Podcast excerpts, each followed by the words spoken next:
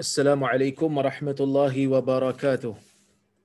الحمد لله نحمده ونستعينه ونستغفره ونعوذ بالله من شرور أنفسنا ومن سيئات أعمالنا.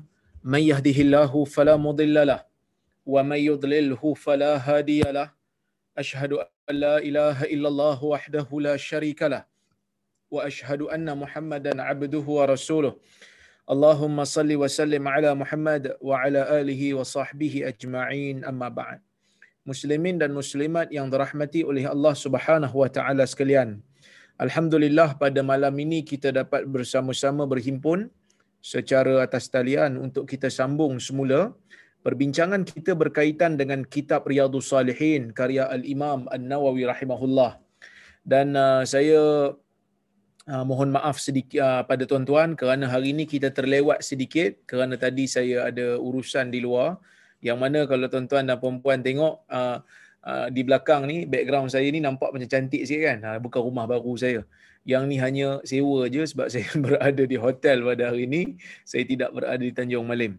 Baik insya-Allah kita akan sambung uh, dengan bab yang sama yang kita bincang pada hari Selasa yang lepas iaitu bab uh, tahrimidz zulm wal amri biraddil mazalim bab pengharaman kezaliman dan arahan ataupun perintah untuk mengembalikan ha, mengembalikan ha, kezaliman yang telah dilakukan. Ha, kalau ada benda-benda yang kita zalimkan orang kita kena pulangkan semula ataupun kita kena cegah semampu mungkin kita. Baik kita masuk hari ini dengan hadis yang ketujuh di dalam bab ini dan hadis yang ke-211 di dalam keseluruhan kitab وعن أبي حميد كتب الإمام النووي رحمه الله وعن أبي حميد عبد الرحمن ابن سعد الساعدي رضي الله عنه قال استعمل النبي صلى الله عليه رجلا من الأزد يقال له ابن لتبية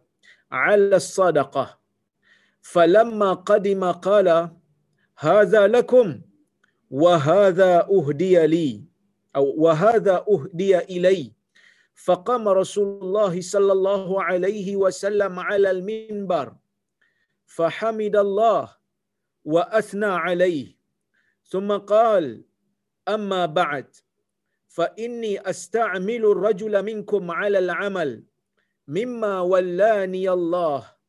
فيأتي فيقول هذا لكم وهذا هدية أهديت إلي.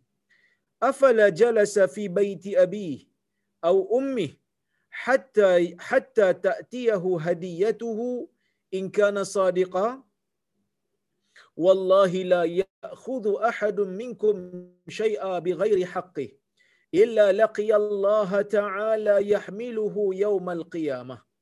فلا أعرفن أحدا منكم لقي الله يحمل بعيرا له رغاء أو بقرة لها خوار أو شاة تيعر. ثم رفع يديه حتى رؤي بياض إبتيه. فقال اللهم هل بلغت؟ ثلاثة. متفق عليه. Yang bermaksud daripada Abi Humaid Abdul Rahman bin Sa'ad As-Sa'idi.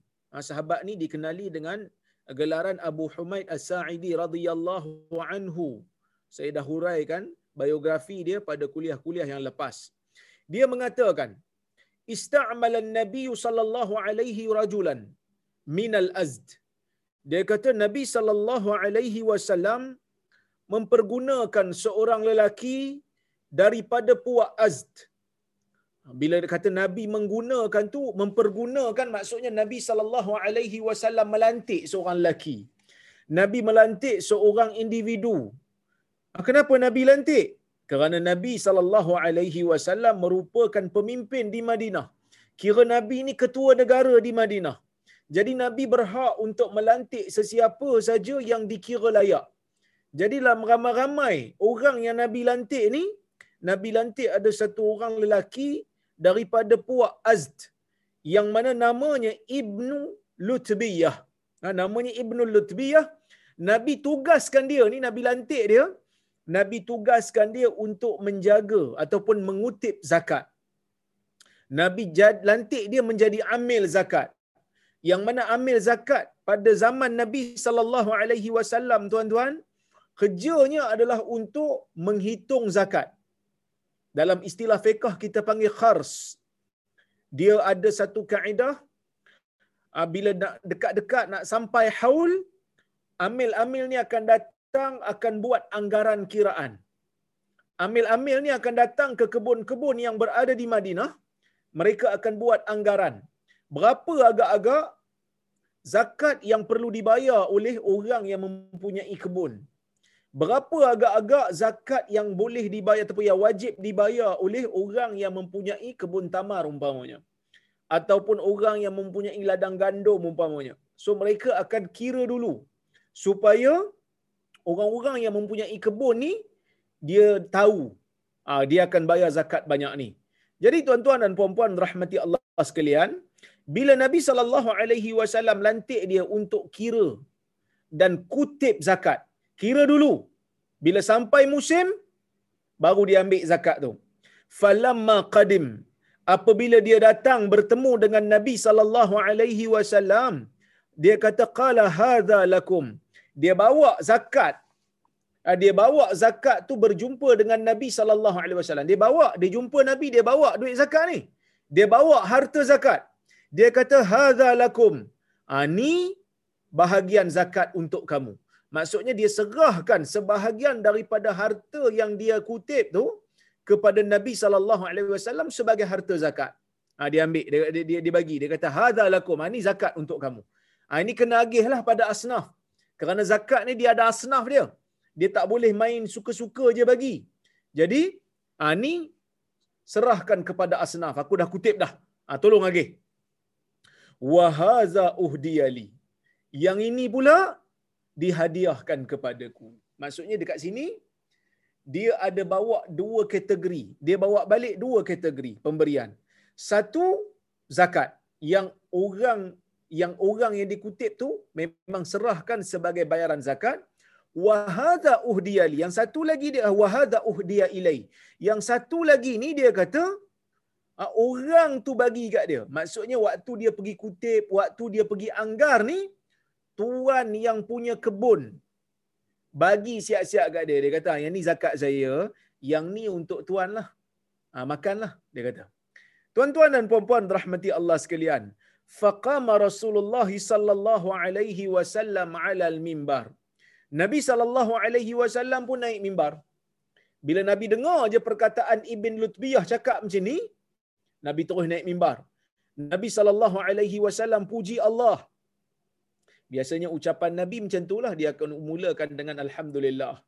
Ha, sebab tu ustaz-ustaz pun kalau kata nak mulakan apa nak mulakan kuliah dia akan sebut alhamdulillah. Lepas tu dia akan selawat. Ini adalah sunnah yang diamalkan oleh Nabi sallallahu alaihi wasallam dan kita pun kalau nak bagi ucapan public speaking mulakanlah dengan alhamdulillah dengan memuji Allah. Kemudian Nabi kata, "Amma ba'd." Adapun selepas daripada itu. Perkataan amma ba'd ni pun sunnah juga kerana Nabi sallallahu alaihi wasallam pakai juga. Fa inni asta'milu ar-rajula minkum. Sesungguhnya aku telah melantik satu individu seorang lelaki daripada kalangan kamu alal amal untuk buat satu kerja mimma wallani Allah yang mana kerja tu Allah Ta'ala bagi ke aku kuasa untuk aku lantik dia. So secara tak langsung tuan-tuan, ah, hadis ini mengisyaratkan bahawasanya kerajaan yang bernama kerajaan Islam ini mesti untuk memikirkan bagaimana nak menjadikan rakyatnya membayar zakat. Dan mesti kerajaan lantik amil untuk mengutip harta-harta zakat daripada orang-orang yang memiliki nisab. Jadi Nabi sallallahu alaihi wasallam ni lantik dia sebagai amil. Lepas tu Nabi kata, yang mana aku bagi dia tugas dengan apa yang Allah Taala berikan aku kuasa untuk melantik dia. Fayati kemudian dia datang setelah aku lantik dia, aku hantar dia untuk pergi melakukan tugas dia uh, untuk jibayatu zakah untuk mengutip duit zakat fayaqul maka dia mengatakan dia datang dia kata hadza lakum ini untuk kamu. Ha, ni zakat yang aku dah kutip untuk kamu. Wa hadza hadiyatun uhdiyat ilai. Yang ni pula hadiah yang dihadiahkan kepada saya. Maka Nabi sallallahu alaihi wasallam dalam hadis ni bila dia dengar je Ibn Lutbiyah cakap macam ni, Nabi SAW ulang balik, kemudian Nabi berikan teguran. Nabi kata, afala jalasa fi baiti abih au ummih hatta ta'tiyat hatta ta'tiyahu hatta ta'tiyahu hadiyatuhu in kana sadiqa. Kenapa tidak dia duduk di rumah ibu dan ayahnya? Untuk dia lihat adakah hadiah tu datang pada dia jika dia ber, jika dia bercakap benar?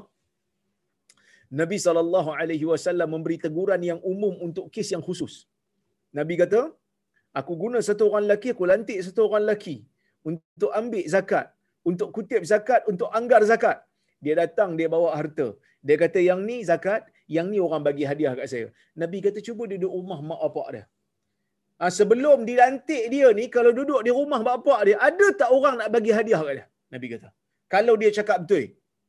Kemudian Nabi kata, Wallahi, demi Allah, ya'khudhu ahadun syai'an bi ghairi haqqihi illa laqiya Allah Ta'ala yahmiluhu yawmal qiyamah. Demi Allah, tidak ada seorang pun daripada kalangan kamu yang mengambil, ah, tak ada seorang pun yang boleh mengambil sebahagian ataupun sesuatu tanpa haknya, melainkan dia akan bertemu dengan Allah dia akan menanggung bebanannya di hari kiamat. Dia akan bawa benda yang dia ambil. Benda yang dia curi itu dia akan bawa pergi bertemu Allah. Fala a'rifanna ahadan minkum laqiyallah yahmilu ba'iran lahu rugha au baqaratan laha khuwar au syatan tay'ar. Ya. Jadi Nabi sallallahu alaihi wasallam menyebutkan aku tidak mengenali seorang pun daripada kalangan kamu yang bertemu dengan Allah membawa ba'ir uh, membawa unta yang ber, yang yang bersuara.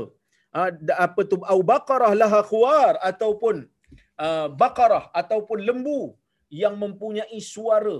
Khuwar ni bunyi lembu lah au syatan tayar ataupun membawa kambing yang mengembek.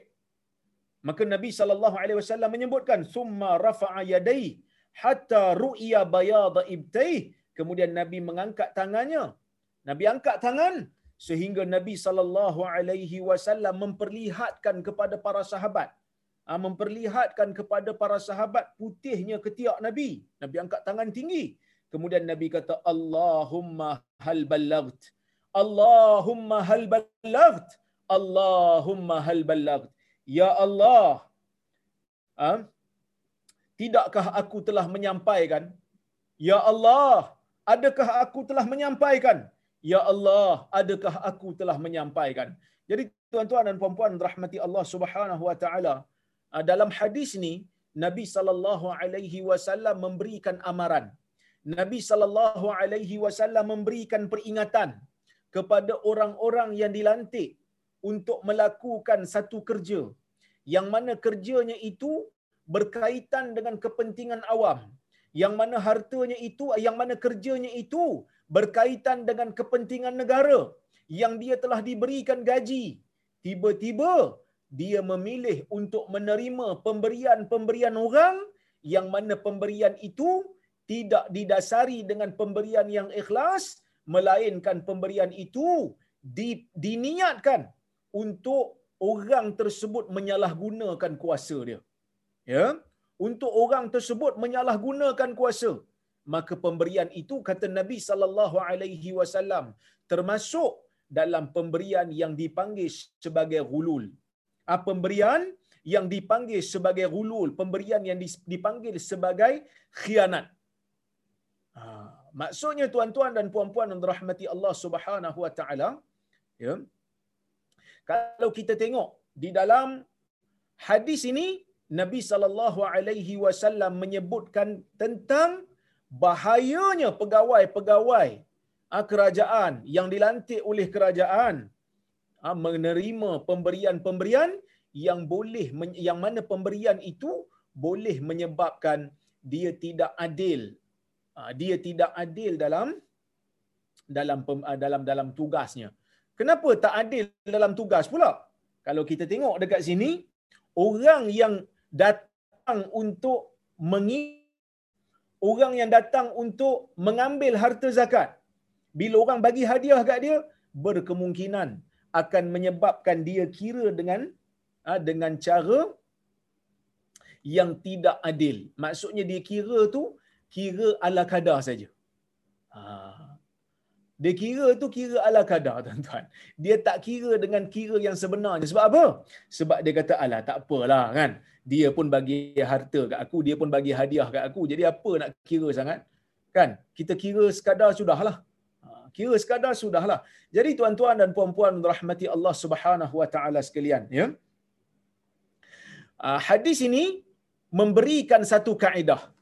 Nabi sallallahu alaihi wasallam kata, mana-mana pemberian yang diberikan kepada kita bukan atas dasar pemberian itu memang kita layak terima, tetapi pemberian itu diberikan uh, untuk uh, dengan tujuan untuk kita cuai ataupun untuk kita menjalankan tugas tanpa amanah ataupun kita melonggarkan syarat maka pemberian itu dipanggil sebagai rasuah. Bahkan dalam hadis Nabi sallallahu alaihi wasallam sangat keras dalam mencela ah, golongan-golongan yang memberi dan menerima rasuah. Kata Nabi sallallahu alaihi wasallam, la'inar rashi wal murtashi. Ah, la'inar rashi wal murtashi. Yang mana Nabi sallallahu alaihi wasallam mengatakan Allah Subhanahu wa taala melaknat golongan yang memberi rasuah dan golongan yang menerima rasuah.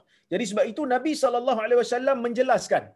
Nabi kata kalau dia duduk di rumah mak dia, dia, dia duduk di rumah ayah dia, dia duduk di rumah mak dia, adakah dia akan diberikan hadiah? Menunjukkan orang yang menerima hadiah ni bukan setiap masa pemberian itu dianggap sebagai rasuah.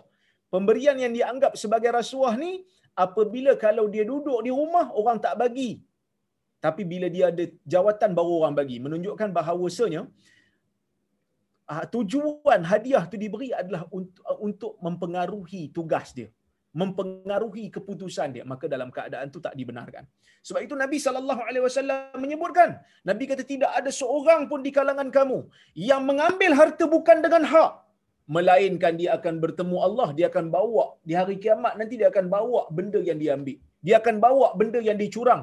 Kata Nabi sallallahu alaihi wasallam lagi aku mengenali setiap daripada kamu yang mengambil harta bukan hak dia ambil kalau dia ambil unta dia akan bawa unta tu dalam keadaan unta tu masih bersuara ya ha, maksudnya unta yang dia bawa tu masih hidup lagi Maksudnya Allah Ta'ala hidupkan. Nabi kenal, Nabi kata. Ha? Tidak aku kenali melainkan dia bawa benda ni. Dalam keadaan unta tu masih bersuara. Lembu pun masih berbunyi. Dan kambing pun masih mengembik. Benda ni benda yang serius tuan-tuan. Tapi para ulama meletakkan kaedah. Dia kata bukan semua pemberian ni tak dibenarkan untuk ambil.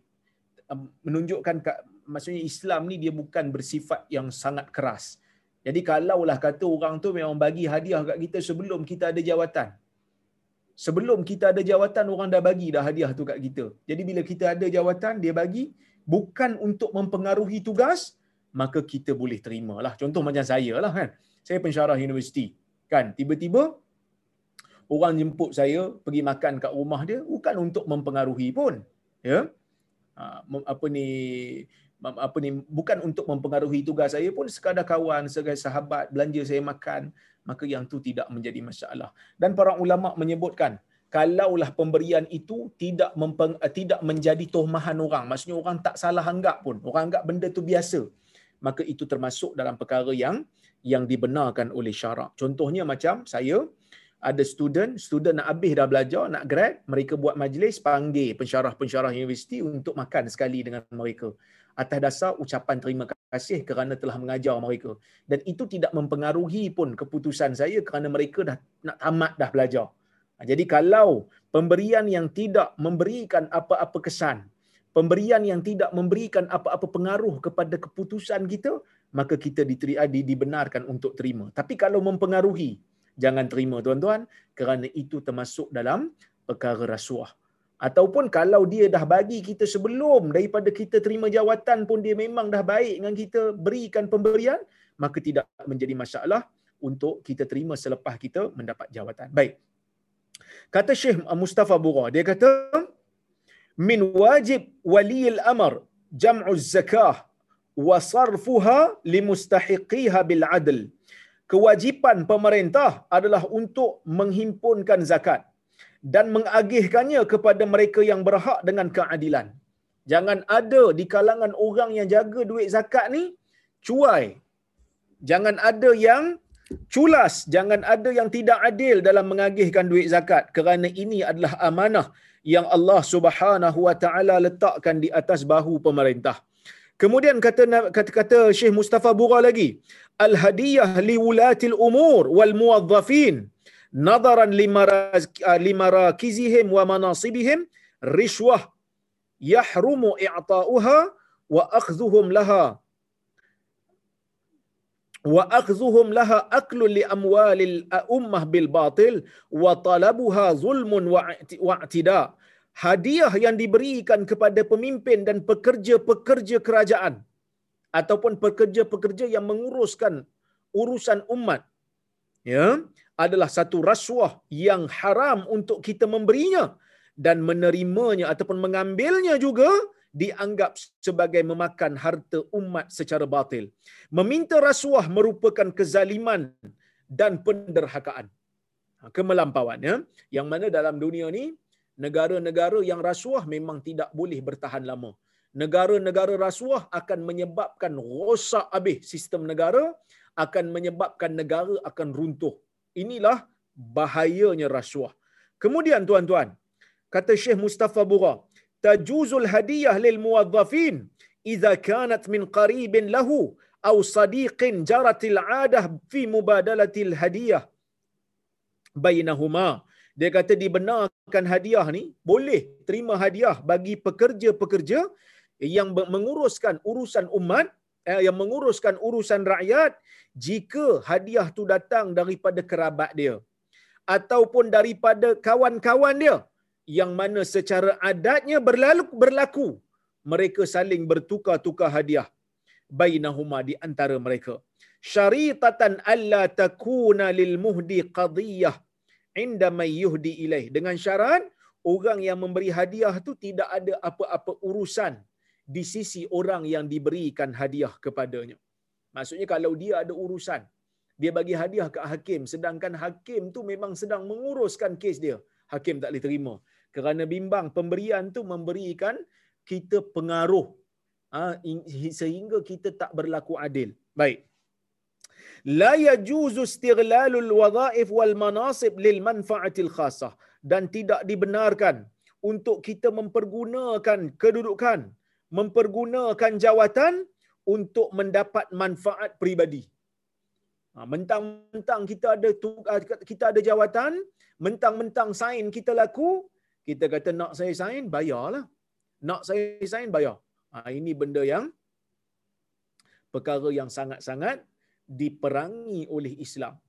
Ha, sangat-sangat diperangi oleh Islam, tuan-tuan. Kemudian, man akhadha amwalan nasi bil batil wa khafiya amruhu fid dunya fadahahu Allah Ta'ala yawmal qiyamah ala ru'usil ashhad wa adhara fi'lahu liyu'aqiba alaih dan sesiapa yang mengambil harta manusia dengan cara yang batil sedangkan urusannya ah, dia mencuri itu dalam keadaan tersembunyi di dunia Allah taala akan bongkarkan kesalahannya di hari kiamat di depan semua makhluk yang ada. Dan Allah taala akan menzahirkan perbuatannya supaya Allah taala dapat mengambil tindakan padanya. Jadi kalau kita tengok dalam hadis ni sebab itu nabi kata tidak ada seorang pun yang mengambil harta ni tanpa hak. Melainkan hari kiamat dia akan bawa beban harta tu ha, di hadapan semua makhluk. Semua makhluk akan tengok. Dan nabi kata aku mengenali setiap daripada kamu ni. Tak ada seorang pun yang aku kenali yang ambil benda ni yang ambil harta tanpa hak ni. Melainkan dia akan bawa benda tu di hari kiamat dalam keadaan unta tu bersuara. Untuk apa siapa unta tu bersuara? Nak nak panggil orang, nak tarik ha, orang punya perhatian supaya tengok kat dia kerana dia telah menipu harta orang. dia telah makan harta orang secara secara batil. Jadi sebab itu tuan-tuan dan puan-puan rahmati Allah sekalian, rasuah ni bukan satu benda yang kecil, rasuah merupakan satu perkara yang sangat serius. Bila Nabi sallallahu alaihi wasallam menyebutkan Allah Rasulullah SAW melaknat orang yang makan rasuah, orang yang menerima rasuah, ini bukan satu ini bukan satu perkara yang kecil, ini bukan satu dosa yang ringan, bahkan ia merupakan perkara yang sangat-sangat besar. Ah, perkara yang sangat besar. Jadi kalau kita tengok negara orang Islam ni menyedihkanlah bab rasuah ni. Ha, tuan-tuan dan puan-puan rahmati Allah, kita kena usaha supaya generasi kita ni ha, membenci rasuah. Ha, kena didik generasi kita ni untuk anggap orang-orang pemimpin-pemimpin yang terima rasuah merupakan pengkhianat kepada agama dan bangsa.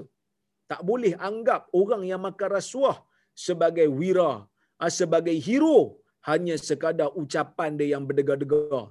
Hanya sekadar ah, ucapan dia yang penuh dengan kosmetik. Ah, yang penuh dengan penipuan dan pembohongan. Sedangkan di balik tabir, dialah manusia yang melahap semua harta-harta rasuah. Golongan seperti ini jangan dibiarkan Ah, untuk mereka menguruskan urusan umat ini kerana urusan umat ini tidak memerlukan kepada mereka-mereka yang ah, khianat kepada Ah, kepada tugas dan tanggungjawab yang telah diamanahkan oleh umat kepada dia. Jadi benda ni benda yang sangat serius. So kita tengok kepada hadis yang ke-8 ah, di dalam bab ini dan hadis yang ke-212. Wa an Abi Hurairah radhiyallahu anhu 'anil Nabi sallallahu alaihi wasallam qaal man kanat indahu madlamatun li akhihi min 'irdhihi أو من شيء فليتحلله منه اليوم قبل ألا قبل ألا يكون دينار ولا درهم. إن كان له عمل صالح أخذ منه بقدر بقدر مظلمته. وإن لم يكن له حسنات أخذ من سيئات صاحبه فحمل عليه رواه البخاري. Hadis riwayat al-imam al-bukhari kata al-imam an-nawawi rahimahullah daripada abi hurairah radhiyallahu anhu katanya daripada nabi sallallahu alaihi wasallam yang mana sabda nabi man kanat indahu mazlamatun li akhihi sesiapa yang di sisinya sesiapa yang ada terbuat kezaliman kepada saudara muslimnya sama ada pada marwahnya ataupun pada sesuatu perkara selain daripadanya siapa yang ada buat zalim pada marwah seseorang pada apa saja perkara yang melibatkan orang lain dia dah buat zalim Nabi sallallahu alaihi wasallam kata falyatahallalhu minhu al-yawm maka minta halal segera. Selesaikan urusan tu segera daripada dia. Minta maaf dengan dia pada hari ini. Minta maaf tu hari ini kalau boleh. Segera. Hari ini, jangan tunggu esok. Ha, hari ini tu boleh jadi, hari ini boleh jadi juga di dunia ini. Sebab Nabi sallallahu alaihi wasallam kata qabla alla yakuna dinarun wala dirham sebelum datangnya satu hari di mana dinar dan dirham ni tidak lagi ada untuk membayar ataupun untuk kita bayar menggunakannya. Nabi sallallahu alaihi wasallam memberikan isyarat Nabi kata kalau boleh selesaikan hari ni ataupun di dunia ni kalau kita ada buat zalim kat orang. Saya dah cerita dah sebelum ni tuan-tuan. Ya. Ha, saya dah cerita dah sebelum ni tuan-tuan yang mana ha, perkara ini merupakan uh, perkara yang telah saya ulang-ulang iaitu kezaliman pada orang lain. Sangat-sangat bahaya, takut-takut dia doa untuk kita supaya Allah Ta'ala tindak, ambil tindakan ke atas kita. Maka, Nabi SAW minta kat kita segeralah selesaikan. Minta maaf. Buatlah apa cara sekalipun minta maaf. Kerana nanti bila sampai di negeri akhirat, kita tak ada duit emas nak bayar. Dinar ni duit emas. Tak ada dirham nak bayar. In kana lahu amalun salih ukhidha minhu biqadri madlamatihi kerana nanti bila kita tak selesaikan segera ah, bila kita tak bayar kezaliman ataupun tak minta halal kezaliman yang kita ambil yang kita buat kepada saudara kita maka akan diambil kebaikan kita. In kana lahu amalun salih. Jika ada amal saleh yang dia lakukan ukhidha minhu akan diambil. Biqadri mazlamatihi dengan sekadar kezaliman dia bagi pada orang yang dia zalimi. Wa in lam yakun hasanat kalau dia tidak ada kebaikan. Wa illam wa illam yakun lahu hasanat dia tak ada kebaikan. Ukhidha min sayyiati sahibihi. Akan diambil dosa orang yang dia zalimi. Fahumila alaih akan dibebankan ke atas dia. Dan ini satu benda yang sangat menyedihkan satu benda yang sangat bahaya ya. Baik. Afadal hadis ya uh, hadis ini kata Syekh Mustafa Bura ada mempunyai beberapa faedah yang pertama al-hirs ala al-bu'di 'anil zulmi wal i'tida' Hadis ni memberikan galakan kepada kita supaya kita menjauhi kezaliman dan kemelampauan. Jangan dok buat zalim kat orang, jangan dok melampau kat orang. Di kita tak suka dia macam mana pun jangan fitnah dia. Kita tak suka dia macam mana pun jangan kita buat satu benda di luar daripada batasan syarak pada dia. Ha, ini yang saya kadang-kadang saya nak hurai juga ni. Kan kita sekarang ni tengah heboh orang anti vaksin ni. Ha, ramai di kalangan orang anti vaksin sekarang ni yang makin bertambah. Ha, kononnya vaksin yang ada ni ha, tidak cukup lagi untuk uh, uh, orang kata apa tak tak apa kata uh, ini adalah konspirasi dajjal dajjal yang buat vaksin ni. Sebab apa? Sebab nak uh, apa repopulate untuk uh, mengurangkan uh, apa ni uh, penduduk dalam dunia saya. Tengok benda-benda ni semua tak ada. Tak ada bukti. Semua hanya sangkaan. Bahkan ada sebahagian daripada mereka yang kadang-kadang pergi melampau lagi sampai tuduh ah, ketua pengarah kesihatan sebagai ah, pengikut dajjal. Ah, jadi sebab itu ini semua bahaya tuan-tuan. Sebab kita dah menzalimi orang. Kita dah tuduh ketua pengarah kesihatan yang merupakan seorang muslim ni sebagai ejen kepada dajjal. Ni bahaya. Ha, mungkin kita salah dengar kot. Nabi sallallahu alaihi wasallam Nabi sallallahu alaihi wasallam uh, menyuruh kita untuk lari dan takut terhadap fitnah dajjal. Bukan suruh kita fitnah kepada dajjal, uh, bukan kita suruh fitnah dajjal. Bukan semua benda dalam dunia ni walaupun tak ada bukti anda kita dajjal lah ni. Kita dah fitnah satu orang seolah-olah macam dia dajjal. Kita disuruh untuk lari daripada fitnah dajjal daripada bala dajjal.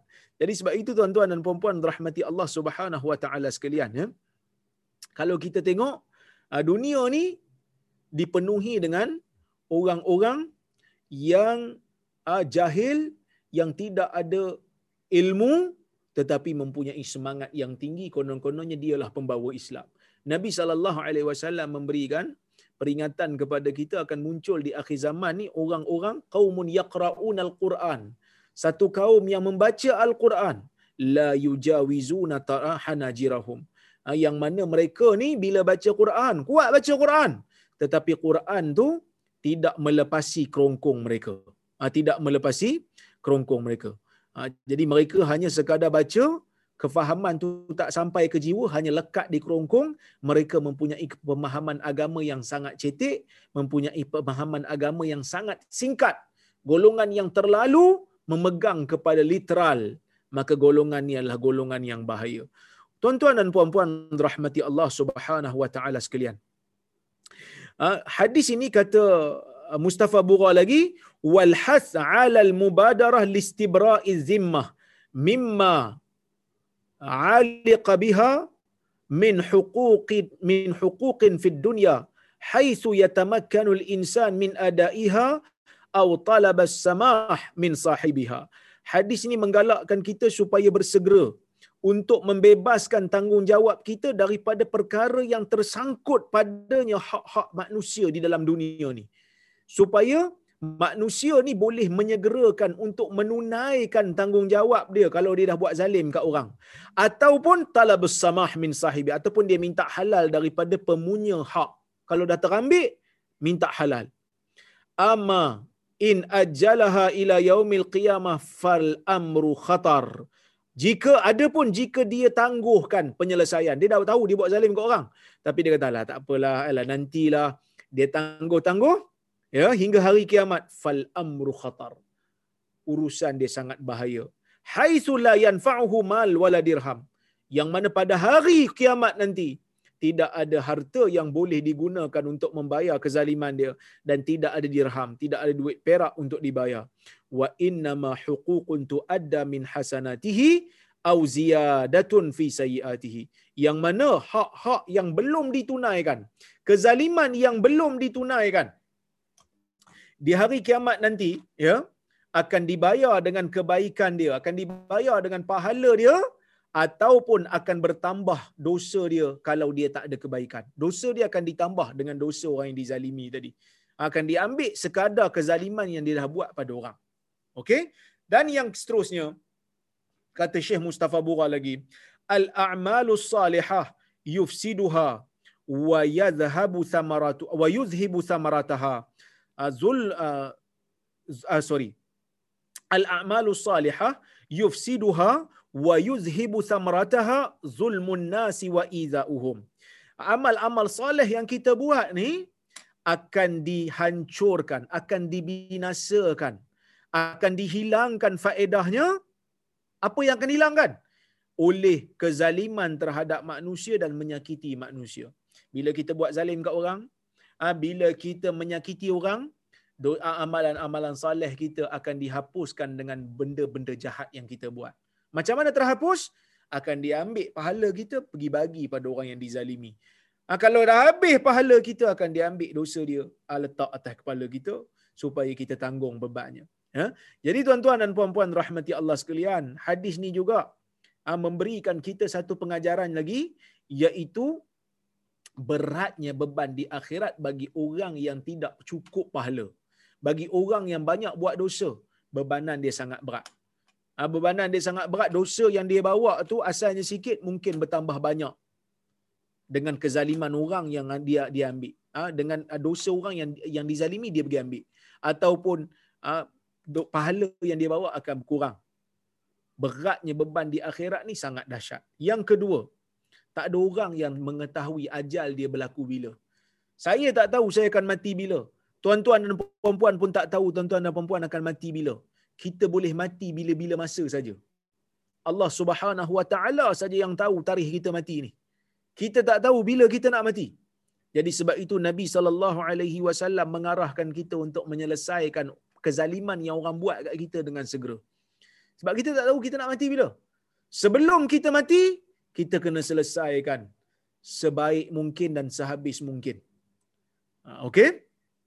dan yang seterusnya tuan-tuan dan puan-puan rahmati Allah sekalian isbatu haqqil mazlum fil afu hadis ini secara tidak langsung memberikan kita satu peringatan ah, Nabi sallallahu alaihi wasallam memberikan satu peringatan kepada kita orang yang kita zalimi ni anytime dia boleh maafkan anytime dia boleh tak maafkan sebab itu Nabi sallallahu alaihi wasallam suruh usaha segera kerana ada waktu dia tak maafkan. Ada hadis yang mengatakan siapa yang minta maaf tapi dia tak maafkan, dia akan dapat dosa. Ada hadis. Tapi hadis tu semua tak sahih. Yang sahihnya apa dia? Yang sahihnya hadis ni. Iaitu orang yang dizalimi ada hak untuk memaafkan ataupun tidak. Ha, kalau dia tak maafkan, ha, kita akan bayar dengan pahala kita di akhirat. Ha, tapi Ustaz, kalau macam tu, Senanglah ustaz kan? Kalau orang buat zalim kat kita, kita tak payahlah maaf. At least kita dapat bonus pahala di akhirat. Saya kata tak. Bukan semestinya begitu. Kita tak maafkan betul kita mungkin dapat pahala dia. Tapi kalau kita maafkan, lagi baik. Sebab kita maafkan, kita dah dikira sebagai bersedekah. Kerana kita melepaskan hak kita untuk menyelamatkan saudara Muslim kita. Jadi sebab itu Ibn Taymiyah rahimahullah dia mati dalam penjara tuan-tuan. Ulama yang meninggal pada tahun 728 Hijrah. Seorang tokoh besar di dalam mazhab Hambali. Tetapi dia mempunyai pemikiran yang luas. Dia tidak terikat dengan satu mazhab. Dia tak taksub dengan satu mazhab. Dia memilih pandangan-pandangan ulama yang dia rasa lebih dekat dengan penilaian ah, berdasarkan penilaian dia apa ni pandangan-pandangan ulama yang lebih dekat dengan Quran dan Sunnah dia akan terima sehingga dia menjadi sasaran dia ni menjadi sasaran kepada golongan-golongan yang tak yang yang benci kepada dia itu golongan uh, pentaksub. Uh, golongan pentaksub yang mana golongan ini fitnah dia sehingga dia ni tertangkap dan dipenjarakan. Bila dia dipenjarakan, dia dipenjarakan dengan fitnah orang terhadap dia. Benda yang dia tak kata, orang kata dia kata. Jadi tuan-tuan, apa yang dia buat? Dia tulis surat. Dia bagi kepada anak murid dia. Dia kata, aku maafkan kepada semua orang yang memfitnah aku. Dia boleh untuk tak maafkan. Dia kata, kita jumpa ke akhirat lah. Boleh. Tapi dia kata, aku maafkan semua. Orang terkejut. Orang dah fitnah kau macam-macam sampai kau masuk penjara.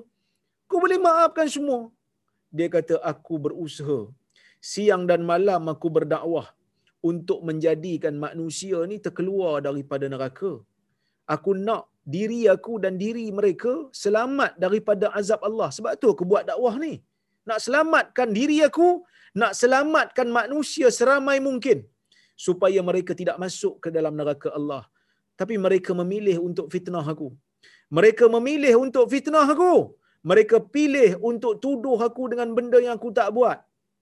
Kalau aku tak maafkan mereka, aku menjadi penyebab untuk mereka masuk ke dalam neraka Allah. Sedangkan aku usaha untuk menjadikan mereka dikeluarkan dibebaskan daripada neraka Allah. Jadi aku maafkan mereka kerana aku tak nak diri aku yang menjadi penyebab mereka tak masuk ke dalam syurga Allah. masya-Allah tuan-tuan. Subhanallah.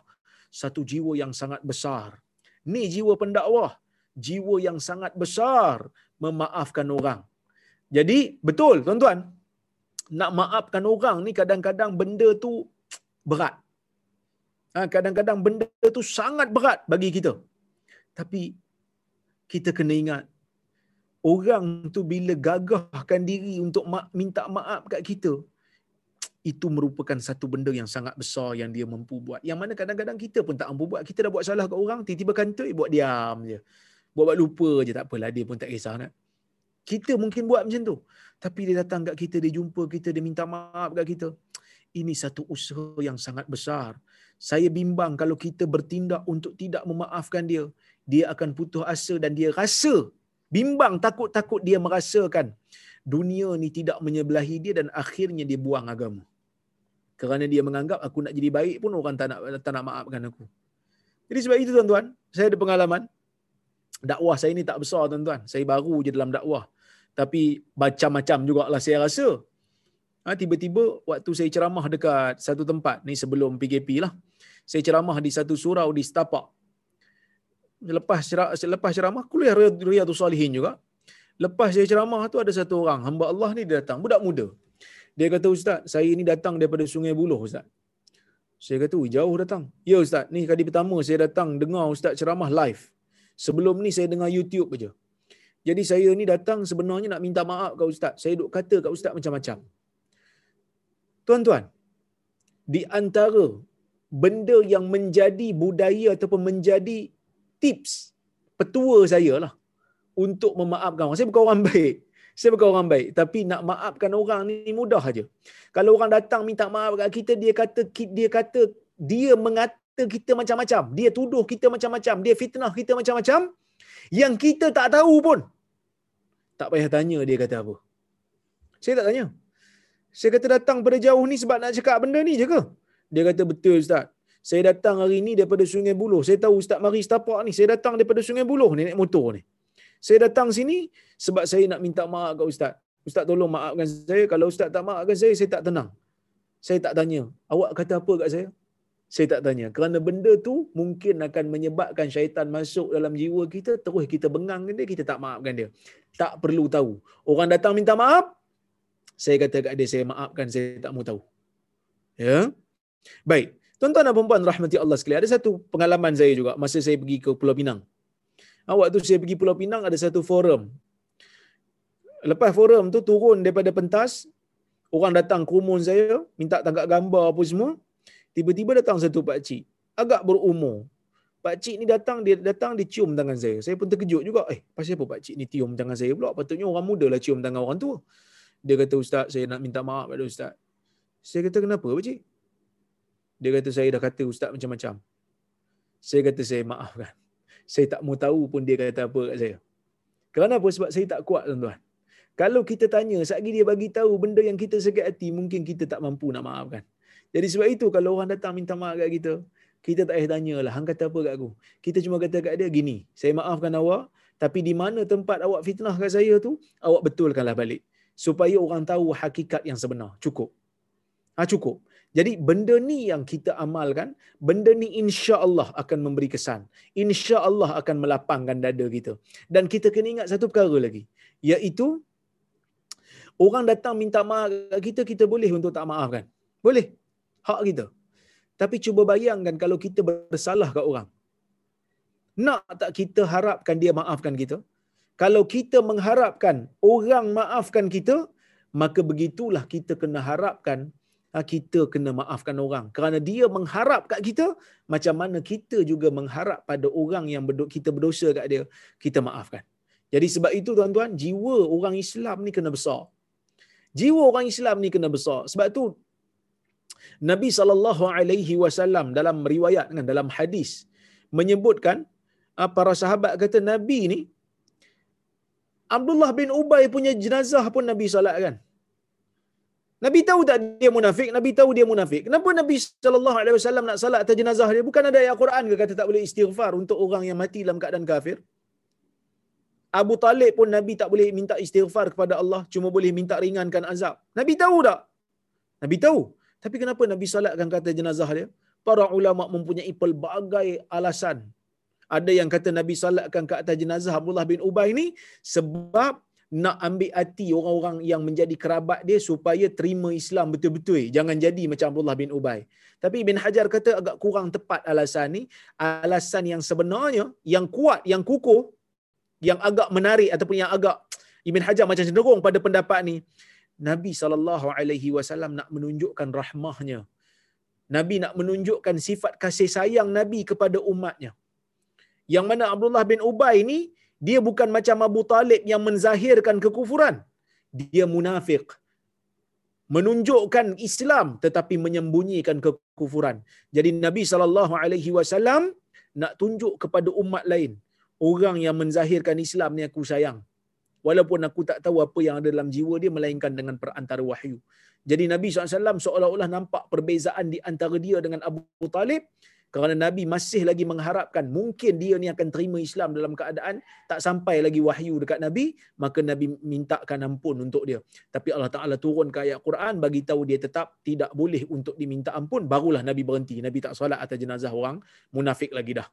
Menunjukkan kepada kita tuan-tuan, besarnya jiwa Nabi sallallahu alaihi wasallam dalam memaafkan manusia dalam menerima manusia yang nak kembali kepada dia wahsy umpamanya yang pernah terlibat dalam pembunuhan Hamzah yang mana kita semua tahu Hamzah merupakan di antara bapa saudara Nabi sallallahu alaihi wasallam yang Nabi sayang ah, bapa saudara Nabi yang Nabi sayang jadi benda-benda ni ah, menunjukkan kepada kita Ah, bagaimana Nabi SAW boleh menerima wahsy.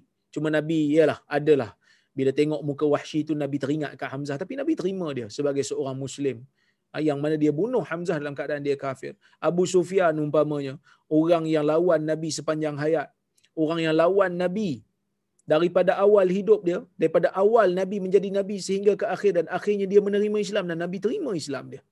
Jadi tuan-tuan dan puan-puan rahmati Allah Subhanahu wa taala sekalian, um, bagi saya kita kena berjiwa besar tidak ada apa rugi pun kalau kita maafkan orang ya tidak apa tidak ada apa, apa rugi pun kita maafkan orang ha, tapi kalau dia minta maaf kalau dia tak minta maaf pun kita boleh maafkan cuma kalau kita nak ajar kita boleh kata awak minta maaf kat saya dan awak tarik balik apa yang awak tuduh pada saya itu no, itu boleh itu tak menjadi masalah kerana itu hak kita. Kita nak maafkan. Tapi dengan syarat awak betulkan balik. Tapi kalau dia pun jenis tak insaf aja. Sebab itu Syekh Ibn Uthaymin kata, kalau kita nak maafkan, kita kena ada islah sekali.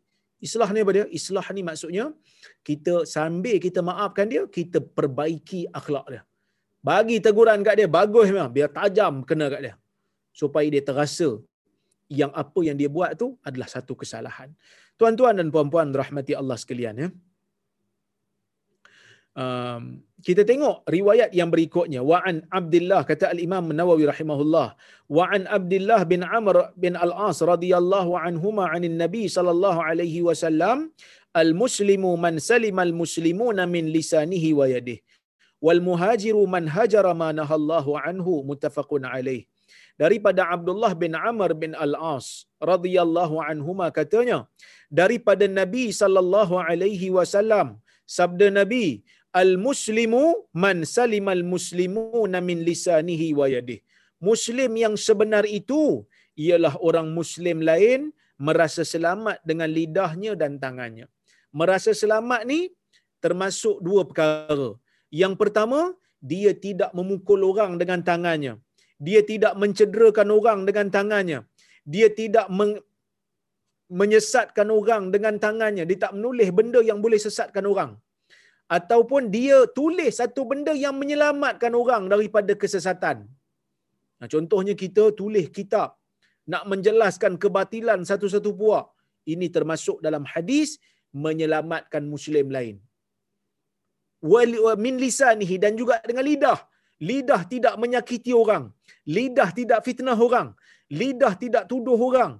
Lidah tidak kutuk orang. Lidah tidak menyesatkan orang. Ini sifat sebenar Muslim.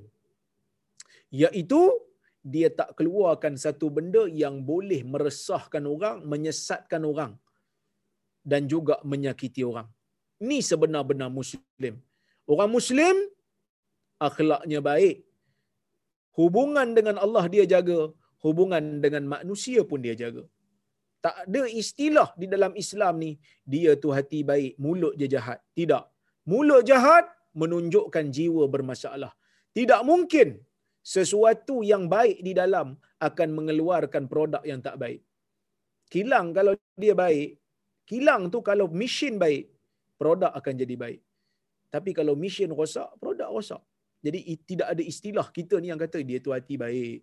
Cuma mulut je jahat sikit. Tak, mulut jahat tu menunjukkan dalam hati dia tu adalah jahat. Kalau tak macam mana boleh keluar perkataan-perkataan yang jahat dalam mulut dia. Daripada mulut dia. Sebab tu kadang-kadang saya pun heran tuan-tuan ada sebahagian pendakwah-pendakwah dalam masjid duk mencarut. Dalam masjid duk sebut nak haram dan seumpamanya. Macam mana kita nak kita nak biarkan anak-anak kita masuk dalam masjid tengok ceramah dengar ceramah yang kotor macam ni. Dok mencarut. Dok tunjuk simbol-simbol yang tak yang tak baik simbol-simbol lucah dan seumpamanya. Walaupun sebagai contoh tapi tidak wajar untuk dilakukan di dalam rumah Allah di atas meja kuliah. Ha, kita kena ubah benda ni kita kena kecam sama-sama supaya pendakwah-pendakwah ni ada etika. Kan? Ha, bercakap dalam mesyuarat board of directors pun kita tak keluarkan isyarat-isyarat lucah ni kerana kita menghormati mesyuarat. Apatah lagi di dalam majlis ilmu di dalam rumah Allah sepatutnya kita lebih utama untuk menjaga disiplin dan akhlak. Tapi ada sebahagian yang mendakwa diri mereka sebagai pendakwah. Ah, menunjukkan isyarat lucah dengan alasan nak bagi contoh mencarut ah, maki hamun kita merasakan bimbang kalau mereka ini masih lagi bebas berceramah tanpa ada sekatan, maka kita bimbang generasi yang mendengar ceramah dia juga akan menjadi manusia yang memandang biasa maki hamun, memandang biasa mencarut, memandang biasa menunjukkan isyarat lucah. Sepatutnya orang agama tak buat benda ni tuan-tuan. Tapi itulah ah, dunia akhir zaman, sebahagian daripada orang yang bercakap hadis-hadis yang sahih, sebahagian daripada mereka-mereka yang bercakap tentang ilmu yang benar disekat dituduh sebagai pemecah belah masyarakat mengelirukan masyarakat. Tetapi orang-orang yang berceramah dalam keadaan mulutnya kotor mulutnya penuh dengan caci maki ya dibiarkan bebas. Ha, yang ni yang tuan-tuan saya bimbang. Ha, hadis yang Nabi sallallahu alaihi wasallam sebutkan di akhir zaman nanti sayati 'alan nas sanawatun khadda'at يصدق فيها الكاذب ويكذب فيها الصادق ويخو ويؤتمن الخائن ويخون الأمين وينطق فيها الرويبضة قال قالوا وما الرويبضة يا رسول الله قال رجل تافه يتكلم في أمر العامة akan datang kepada manusia tahun-tahun yang penuh dengan tipu daya orang yang berbohong dikatakan betul orang yang betul dikatakan pembohong, orang yang khianat diberikan amanah, orang yang amanah dikatakan pengkhianat dan akan bercakap pada waktu itu adalah golongan ruwaibidah. Sahabat tanya siapa dia ruwaibidah? Ya. Ah, siapa dia ruwaibidah ya Rasulullah? Nabi kata seorang yang lekeh ya tetapi bercakap dalam urusan dunia. Ah bercakap dalam urusan awam.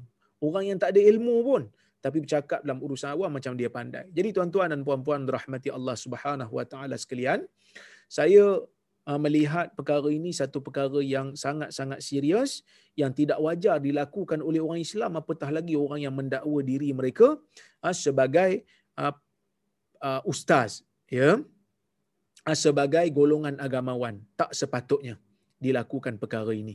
Jadi kita orang orang Islam kena tunjuk bantah. Kita kena bantah benda ni kerana benda ni tak sihat. Kerana benda ni tak sihat dan benda ni bukan termasuk dalam akhlak yang baik. Wallahu subhanahu wa ta'ala alam bisawab. Jadi tuan-tuan, insyaAllah saya rasa cukuplah sekadar untuk malam ini. Uh, oh, ada satu lagi perenggan. Wal muhajir man hajara manahallahu anhu. Orang yang berhijrah itu ialah orang yang meninggalkan apa yang Allah subhanahu wa ta'ala larang. Walaupun hijrah ni sebenarnya meninggalkan negara. Saya dah huraikan waktu kuliah pertama dulu, Riyadus Salihin. Masa bulan puasa dulu saya dah hurai dah apa maksud hijrah. Ada hijrah maknawi, ada hijrah hakiki. Hijrah ni hijrah maknawi. Hijrah maknawi ni meninggalkan benda yang Allah Subhanahu wa taala larang. Benda yang Allah taala larang kita tinggalkan. Dan bila kita tinggal, kita berhijrah daripada benda yang Allah haramkan pergi hijrah kepada benda yang Allah halalkan. Wallahu taala a'lam bisawab. Jadi tuan-tuan dan puan-puan rahmati Allah Subhanahu Wa Taala, kita uh, sambung uh, semula kuliah kita pada masa-masa akan datang insya-Allah. Saya tengok kalau kalau ada soalan ataupun uh, komentar ataupun kritikan daripada kawan-kawan boleh uh, kalau ada yang nak menegur silakan. Jap, saya tengok dulu.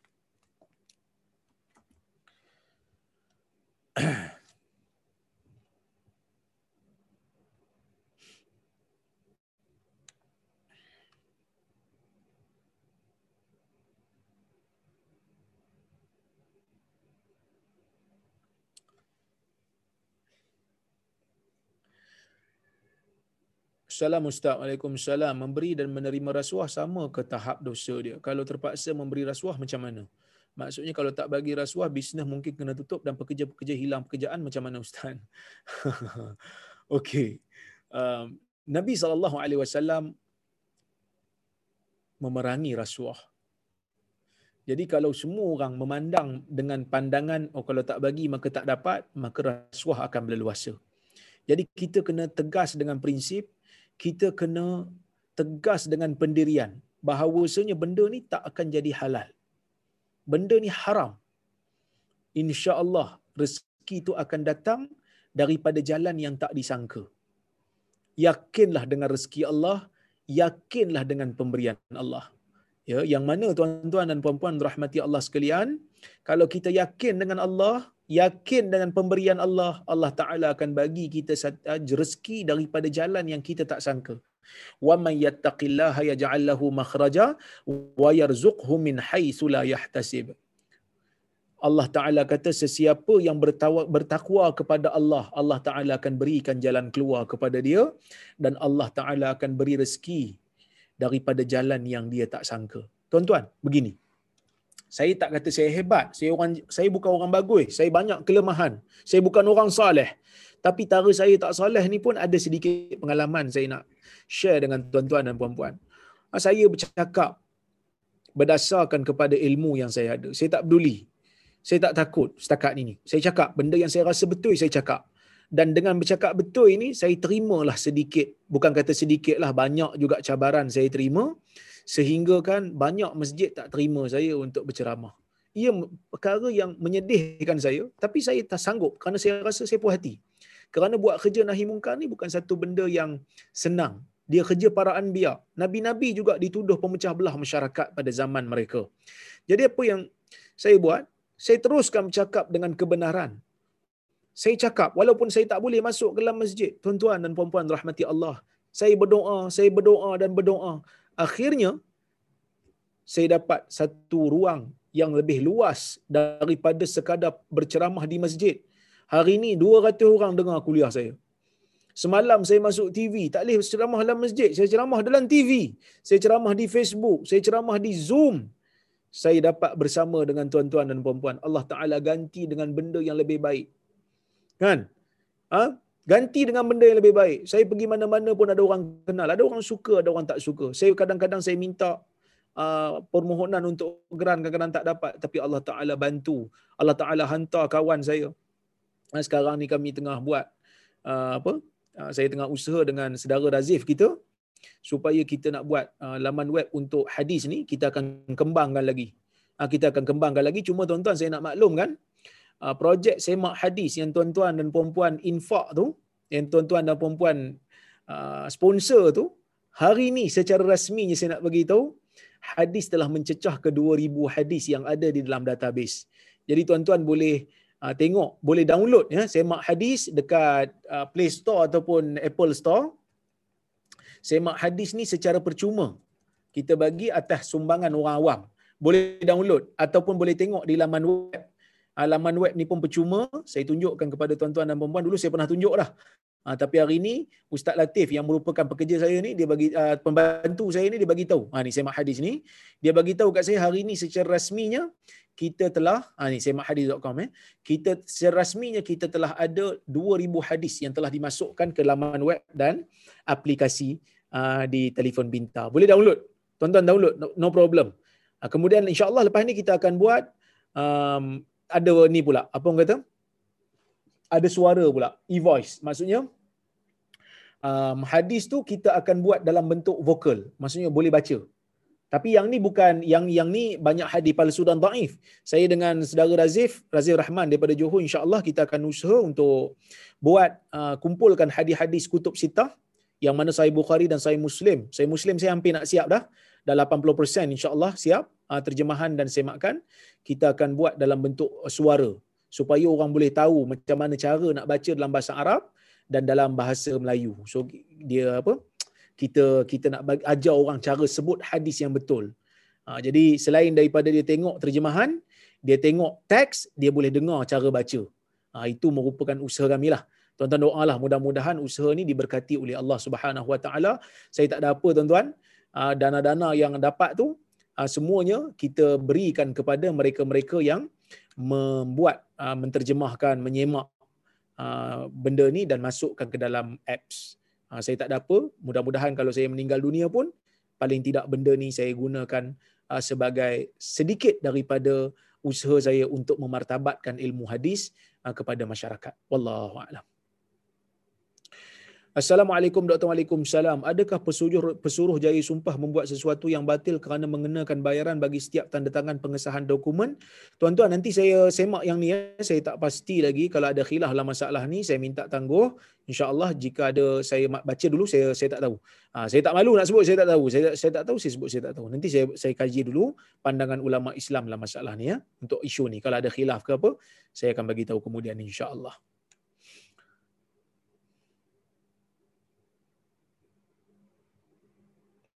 Apa yang sepatutnya dibuat dengan hadiah yang diterima dari seorang pembekal yang pernah saya bantu semasa dia susah dahulu masa tu saya ada jawatan. Katanya sebagai penghargaan walaupun saya sudah pencen sekarang. Kalau dia bagi waktu tuan dah pencen maka tidak ada masalah. Kerana dia bagi itu bukan untuk mempengaruhi keputusan tuan. Itu sebagai hadiah yang ikhlas. Wallahu a'lam. Baik Assalamualaikum Dr. Waalaikumsalam. Apa pandangan doktor jika kita telah lupa akan tindakan zalim kita kepada orang lain? Bolehkah kita niatkan sedekah kepada orang yang kita pernah buat zalim agar pahala sedekah tu pergi kepada orang yang kita pernah buat zalim? Ya, boleh. Ataupun kalau kita tak mampu nak sedekah, kita doa supaya Allah Ta'ala ampunkan dosa orang yang pernah kita buat zalim kalau dia daripada kalangan orang Islam lah. Uh, okay? Kita minta ya Allah ampunkanlah dosa dia. Ya Allah murahkanlah rezeki dia. Ya Allah jadikanlah ini sebagai satu sebab untuk aku terlepas daripada kezaliman yang aku pernah buat pada dia yang aku tak ingat. Boleh no problem. Tidak menjadi masalah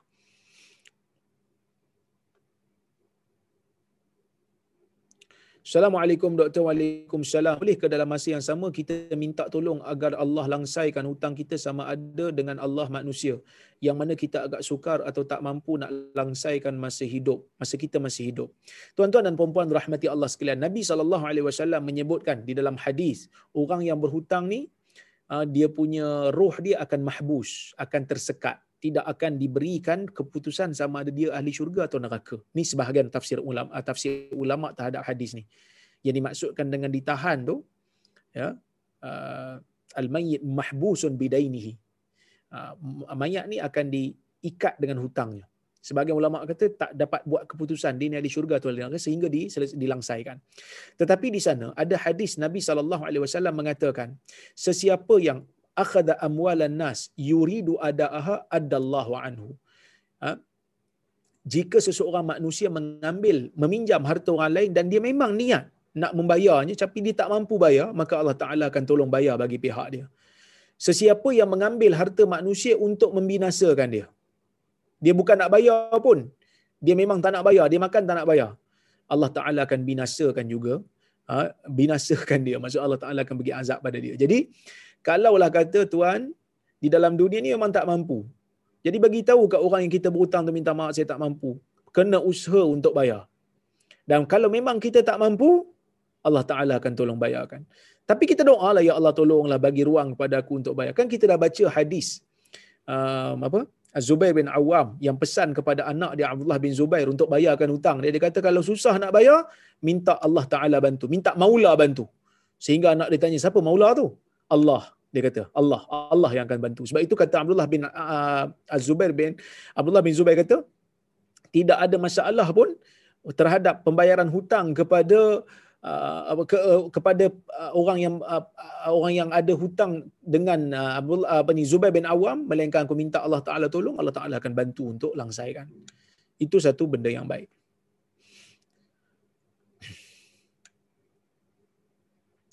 Assalamualaikum Dr. Waalaikumsalam. Waalaikumsalam. Sesama kes Najib dan Rosmah, sesuatu yang hot topic. Semua orang duk gosip, duk marah maki dengan mereka. Yang berbuat demikian itu berdosakah dan kena minta maaf dengan Najib dan Rosmah kah? Kalau ini not possible macam mana? Soalan ni also apply to other people in the media yang kita duk kutuk dan maki. Pandangan doktor would very would be very helpful. Pertamanya, um, kes ni tengah berjalan di mahkamah. Jadi saya tak mau urai lah. Saya urai umum saja. Iaitu kita berdasarkan kepada bukti yang ada. Kalau memang mahkamah dah kata dia salah, so kita sekadar uh, bagi tahu yang kita tak bersetuju dengan kesalahan yang mereka lakukan. Kita tak setuju, kita bantah dengan maksiat, dengan uh, kecurangan yang mereka lakukan. Ya, kalaulah kata mahkamah mengatakan mereka bersalah. Tapi kalau kata mereka betul-betul bersalah, kita hanya kecam benda yang confirm salah lah. Jangan kita pergi tuduh benda yang mereka tak buat ataupun kita melampau pergi sebut benda yang tak ada kena mengena dengan kesalahan mereka. Umpamanya kita kata dia ni ah, tak guna betul macam itik gembok-gembok. Ah, itik gembok-gembok tak termasuk dalam kesalahan mereka. Ataupun kita pergi tuduh pula fizikal dia. Ah, kita pergi kutuk pula rambut dia. Kita pergi kutuk pula mata. Ini tak ada kena mengena dengan kesalahan dia. Kita hanya mengecam kesalahan yang terbukti dan jangan kita fitnah dengan benda yang dia tak buat jangan pergi buat uh, body shaming pula pada dia. Ini benda yang yang kita perlu pegang sebagai prinsip. Uh, ulama-ulama hadis ketika mengkritik perawi hadis mereka tak, tak pernah sentuh langsung fizikal perawi hadis. Kerana itu tak ada kaitan dengan ilmu hadis dan tidak ada kaitan dengan ingatan uh, mereka terhadap hadis. Wallahu alam Salam Dr. Waalaikumsalam. Adakah batal wuduk sekiranya seorang lelaki Islam bersentuh dengan lelaki bukan Islam tidak ada uh, terbatal kerana lelaki bukan Islam tetap lelaki. Ha, lelaki bukan Islam tetap lelaki maka tak batal. Ya.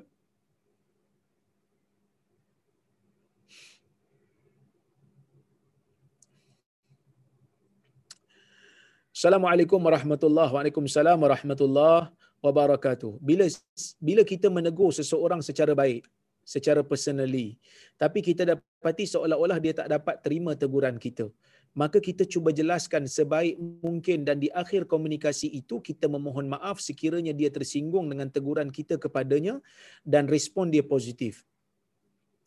tetapi setelah beberapa ketika dia terdengar cerita dari pihak ketiga berkenaan dengan isu itu dan seolah-olah kita dipersalahkan dan dia beritahu pihak ketiga itu yang dia tersinggung dengan kita perlukah kita memohon maaf sekali lagi pada orang itu atau tindak ataupun apakah tindakan kita selanjutnya Tuan, apabila kita menegur seseorang dengan teguran yang benar, dengan laras bahasa yang benar, kalau dia terasa itu bukan kesalahan kita, maksudnya kita dah buat tanggungjawab kita menegur dia.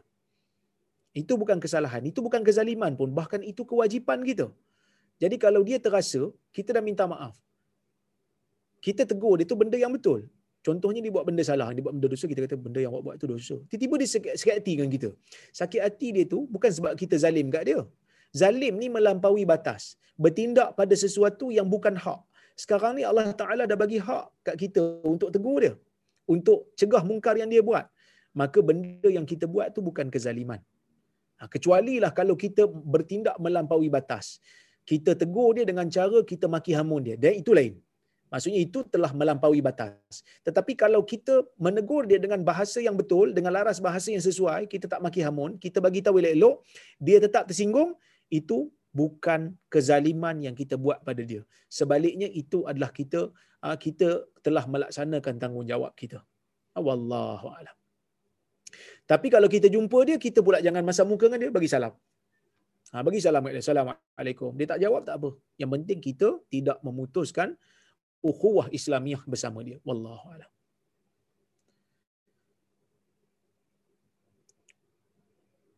Assalamualaikum Dr. Waalaikumsalam. Kenapa kita berdoa ampunkan dosa sedangkan yang lebih baik ialah hapuskan do- adalah hapuskan dosa?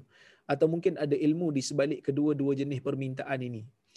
Uh, tuan-tuan, ampunkan dosa disebut di dalam uh, di antara sifat Allah ini ghafar, ghafur, mengampunkan. Dia mengampunkan dosa ni adalah utama. Hapuskan selepas pengampunan berlaku.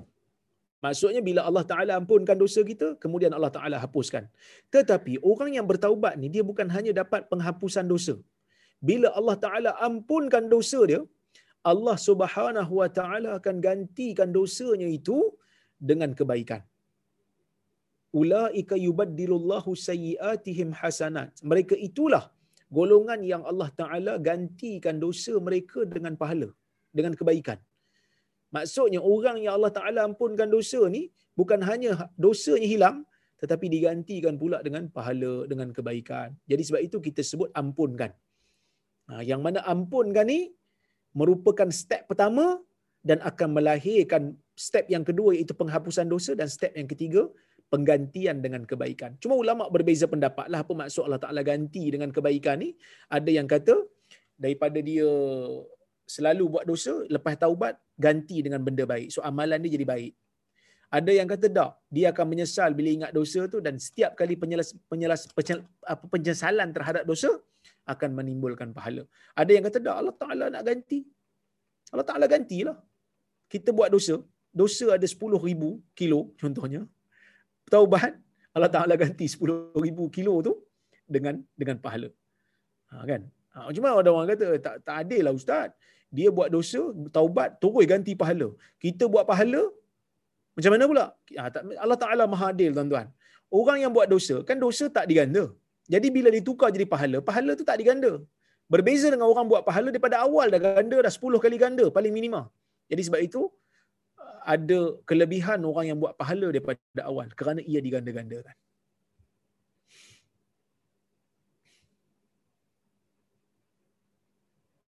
Assalamualaikum Dr. Waalaikumsalam. Betul ke doktor family yang dah meninggal dunia buat bekalan dia tahlil 10,000 kali untuk dia? Ada orang bagi tahu dia baca Ustaz Muhadir Jo cakap. Tuan-tuan, kita istighfar untuk dia ini lebih utama.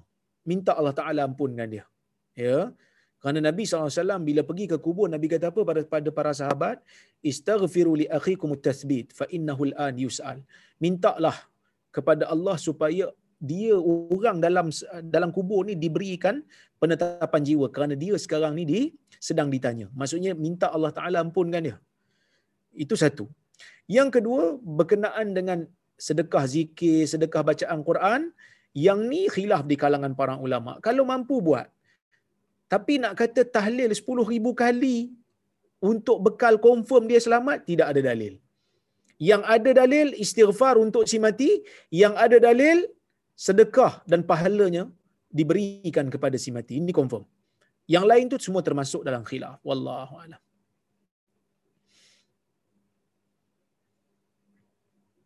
Assalamualaikum Ustaz. Waalaikumsalam. Kalau memilih pemimpin negara antara Muslim yang rasuah dan Muslim yang bukan Muslim tapi tak rasuah, mana lebih baik? Tuan-tuan, pertama sekali, takkan semua Muslim rasuah. Kita kena cari Muslim yang tak rasuah. Ramai Muslim yang tak rasuah, kita pilih dia. Kan? Yang mana Muslim yang rasuah membinasakan negara, kafir yang menjadi ketua negara pun jadi ketua nombor satu negara pun musibah juga. Ah, musibah juga pada negara. Tapi Alhamdulillah lah dekat negara ni tak mungkin orang kafir jadi pemimpin sebab kita yang di-Pertuan Agong kan. Yang jadi kita ada sembilan Raja Melayu. Perdana Menteri itu dilantik oleh Agong. Yang mana Agong tu pula dipilih oleh Majlis Raja-Raja Melayu. Sembilan orang Raja Melayu. Semua Muslim. Jadi sebab itu saya kata sistem negara kita ni cantik lah. Dia orang kata apa? Tidak ada sesiapa pun yang berkuasa penuh. Ha.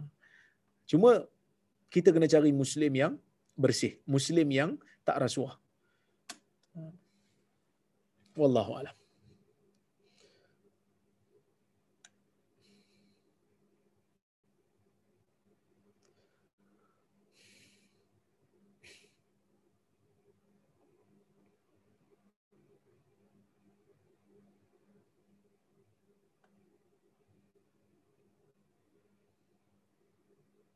Assalamualaikum Dr. Waalaikumsalam. Maaf nak bertanya, jika ustaz atau pendakwah itu pengajarannya bagus mengikut hadis dan sunnah tapi akhlaknya tak elok, adakah kita masih ikut boleh ikuti pengajian dengan ustaz tersebut? Kalau kita yakin diri kita tidak terkesan dengan akhlak buruknya, kita hanya nak mengambil ilmu daripada Quran dan sunnahnya, maka tidak menjadi masalah. Tetapi kalau kita bimbang, kita terikut dengan akhlak buruknya, maka kita hadkanlah hubungan dengan dia hadkan uh, kita mendengar daripada dia. sebab itu ulama-ulama zaman salah mereka kata kami belajar adab sebelum kami belajar ilmu adab tu sangat penting akhlak tu sangat penting ya Baik. Assalamualaikum Ustaz. Waalaikumsalam. Bagaimana pula kalau kita zalim pada non-Muslim? Adakah dikira berdosa? Ya, berdosa. Kerana mereka juga adalah manusia.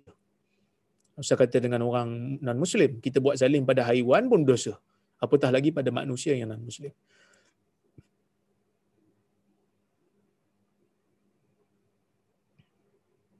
Assalamualaikum Dr. Waalaikumsalam. Kalau saya ambil ambil fund investment declared syariah base, contoh public mutual fund, perlu kita ragu bagaimana badan itu melaksanakan risau pula. Di Malaysia ni tuan-tuan ada satu badan yang sangat bagus untuk uh, menilai tentang keadaan status sesebuah saham iaitu Suruhanjaya Security. Uh, Security Council mereka ini terdiri daripada sarjana-sarjana muslim yang hebat di dalam bidang perbankan Islam dan muamalat. Jadi mereka ini amanah dengan ilmu, boleh yakini. Kalau dikata syariah compliant, maka kita boleh melabur di dalam saham tersebut.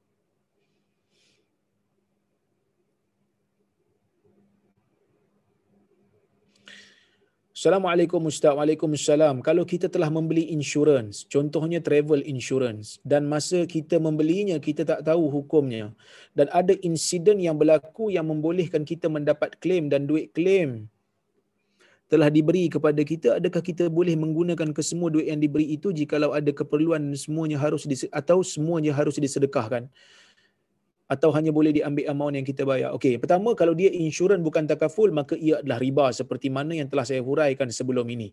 Ya, yang saya huraikan sebelum ini ia adalah riba. Jadi kalau kita tak tahu yang pertama kena taubat kepada Allah, yang kedua kita hanya boleh mengambil modal sahaja seperti mana kata Allah di dalam al-Quran ya. Yang mana Allah Ta'ala mengatakan di dalam Al-Quran, kalau kita bertaubat daripada dosa riba, maka kamu hanya uh, boleh mengambil modal sahaja. Manakala keuntungan riba itu tidak halal untuk untuk diambil dan perlu untuk diserahkan semula. Kalau ikut hukum asalnya, perlu diserahkan semula kepada tuannya. Tetapi, ya, kita melihat sekarang ini, kalau kita kembalikan kepada tuannya, seolah-olah macam kita telah membantu dia untuk meneruskan kerja-kerja riba dia. Allah Taala sebut dalam Quran jelas kan wa in tubtum falakum ruusu amwalikum. Kalau kamu bertaubat daripada riba maka kamu boleh ambil modal kamu balik. Itu yang asal. Tetapi sekarang ini kalau kita kembalikan kepada yang asal, ah, kepada tuan asal dia akan guna untuk modal riba dia. Maka kita sedekahkan lebihan itu. Kita ambil modal saja. Wallahu a'lam.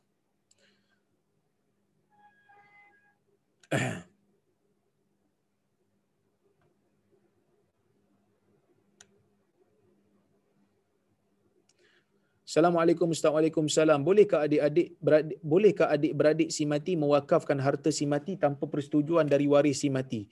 Kalau waris tu mati meninggalkan faraid tidak boleh di, diwakafkan harta tersebut tanpa ada hitam putih daripada si mati sebagai wasiat dan ah, di diwakafkan tanpa persetujuan waris kerana harta itu telah menjadi persetujuan waris. Kecuali kalau waris ah, kalau si mati ada wasiatkan itu pun tak lebih pada sepertiga. Kalau lebih pada sepertiga perlu dapat persetujuan daripada waris.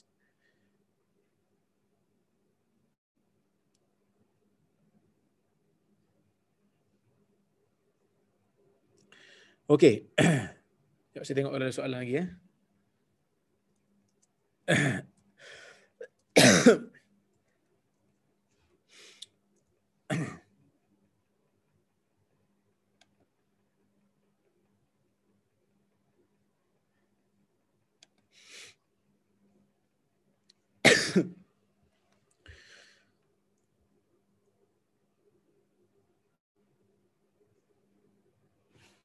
Dah hilang.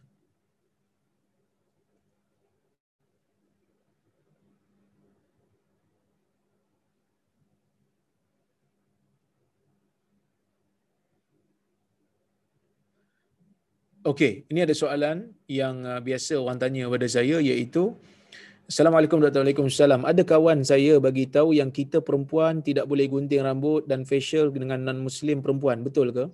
Dalam isu aurat orang perempuan Islam dengan aurat orang perempuan bukan Islam ini, uh, mazhab Syafi'i dia kata um, betul uh, orang perempuan Islam tidak boleh mendedahkan rambutnya kepada orang perempuan yang bukan Islam. Tetapi di sana ada mazhab Hambali yang mengatakan boleh untuk uh, mendedahkan selagi mana dipercayai perempuan bukan Islam tu bukan jenis yang suka membocorkan rahsia aurat perempuan Islam kepada orang lelaki yang uh, orang lelaki lain. Jadi oleh kerana itu saya melihat um, tidak ada masalah untuk mengambil pendapat mazhab Hambali dalam isu ni kerana tidak ada dalil yang jelas. Ya. Ha, tidak ada dalil yang jelas yang mengatakan perempuan Islam kena tutup aurat di depan perempuan bukan Islam. Kalau kecuali kalau kita percaya dia ni jenis tak amanah. Kita tunjuk rambut kita kat dia, dia pergi cerita pula pada orang lelaki yang lain, ah, rambut kita macam mana, bentuk macam mana, bentuk aurat kita macam mana, ya. Yang ni tidak dibenarkan. Okey? Wallahu alam. Okey? So, kalau ikut pendapat mazhab syafi'i, memang tak dibenarkan lah.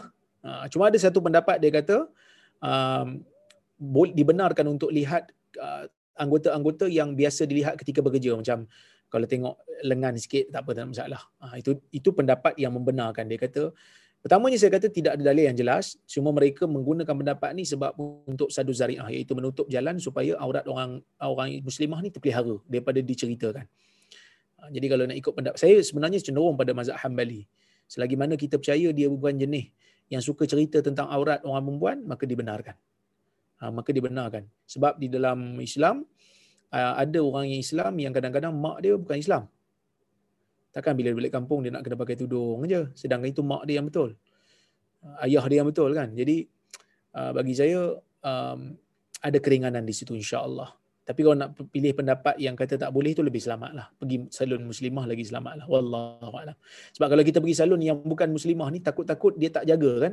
Dia tak jaga lelaki boleh masuk. Jadi takut-takut kita ter uh, orang kata apa terbuka aurat kita di depan orang yang bukan mahram kita sedangkan dia lelaki yang tak halal untuk kita. Tapi kalau kita percaya uh, salon tu memang dia jaga aurat orang-orang yang datang dalam tu dia tak orang lelaki tak boleh masuk, no problem untuk pergi wallahu alam. Okay, terima kasih banyak. Insya-Allah kita jumpa lagi pada masa akan datang di masa Haji Shah